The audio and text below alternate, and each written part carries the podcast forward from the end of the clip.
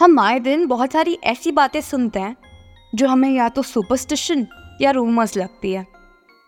But in superstition और rumours वाली बातों पे यकीन ना करना हमारे लिए कितना खतरनाक और कभी कभार जानलेवा भी हो सकता है। चलिए जानते हैं आज की कहानी में। नाइन्टीज का ज़माना था और अमित महाराष्ट्र से बैंगलोर पढ़ने आया था। पैसे वाले अमित ने अपने कॉलेज के पास एक फ्लैट ले लिया था। उसको अपना फ्लैट और शहर दोनों बहुत अच्छे लगे। पर एक चीज़ वियर्ड थी। ऑलमोस्ट हर घर के डोर के बाहर कन्नड़ा में कुछ लिखा था। पूछने पे पता चला कि वो वर्ड नाड़ेबा या नाड़ेबा भूता है।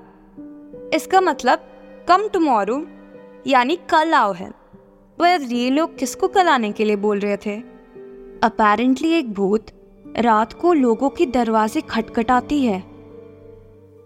वो कभी विकारन के रूप में तो कभी दुल्हन के रूप में आती है।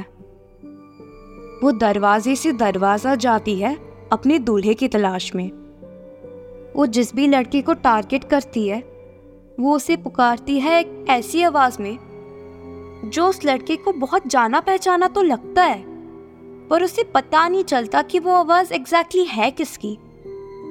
तो वो दरवाज़ा खोल देता है, पर जो भी उसके लिए दरवाज़ा खोलता है, वो अगली सुबह देखने के लिए ज़िंदा नहीं होता। पर इस भूत को अवॉइड करना बहुत ईजी है। बस इसके लिए दरवाज़ा मत खोलो, और दरवाजे के बाहर हल्दी के पेस्ट या चारकोल से नाड़े बाब होता यानी कम टुमारो गोस लिख दो बस। इसे देखकर भूत वापस चली जाती है और फिर अगले दिन आती है और अगले दिन भी सेम साइन दे के फिर वापस चली जाती है। और ऐसे सब सेफ़ रहते हैं। अमित ये सुन के शौक हो गया। उसे ये बात बहुत फैसिनेटिंग भी लगी, पर उसने इस बात को सच नहीं माना।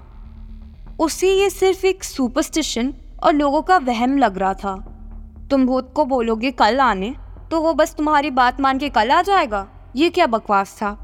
ये बात सुनने के बाद वो अपनी फ्लैट पे वापस चला जाता है और उसके लैंडलॉर्ड के लगाए नाले बाब होता के साइन को हटा देता है। पर पता नहीं क्यों, जब वो उस साइन को हटा रहा होता है, उसकी बॉडी थरथरा जाती है। अब उसको थोड़ा डर लगने लगता है, पर वो चुपचाप अंदर जाके सोने की कोशिश करता है।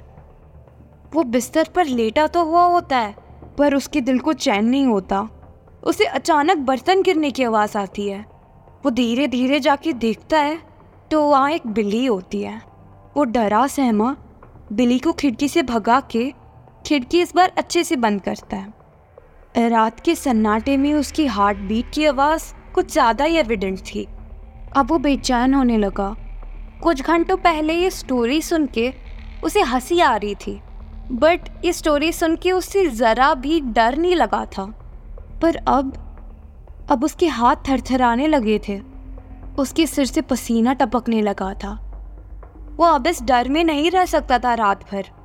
तो उसने सोचा कि वो जो साइन था नाले बाबूता का, वो फिर से उस साइन को वापस लगा दे डोर पे।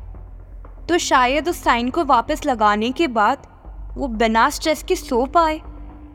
तो वो साइन लेके चल पड़ा डोर की ओर। पर उसने जैसे ही दरवाज़ा खोला, लाल ब्राइडल ड्रेस में ज्वेलरी से भरी हुई। एक औरत उसके सामने खड़ी थी।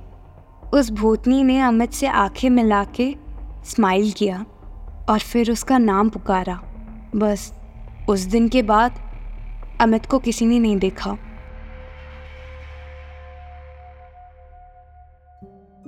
खैर, ये तो थी आज की कहानी। लाइक, शेयर और कमेंट करके बताएँ कि आपको ये एपिसोड कैसा लगा।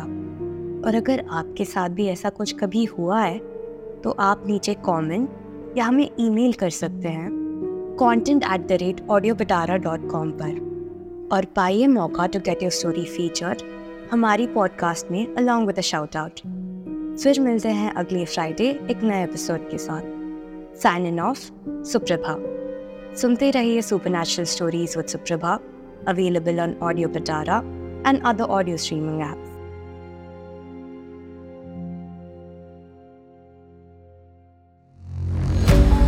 Audio Pitara, सुनना ज़रूरी है